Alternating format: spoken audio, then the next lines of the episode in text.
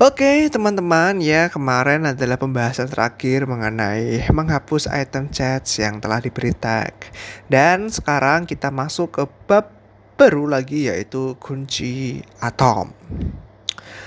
Ada peringatan ya untuk pembahasan kunci atom ini. Untuk memanfaatkan fitur ini, kunci atom ini ya, aplikasi kita harus menggunakan memchat Redis DynamoDB database file atau array dari driver. Jadi pilih salah satu itu ya. Lalu Chess sebagai driver Chess default aplikasi kita. Selain itu, semua server harus berkomunikasi dengan server chat pusat yang sama. Jadi di sini kita wajib menggunakan salah satu driver yang telah disebutkan tadi dan juga wajib um, berkomunikasi dengan server chat yang sama.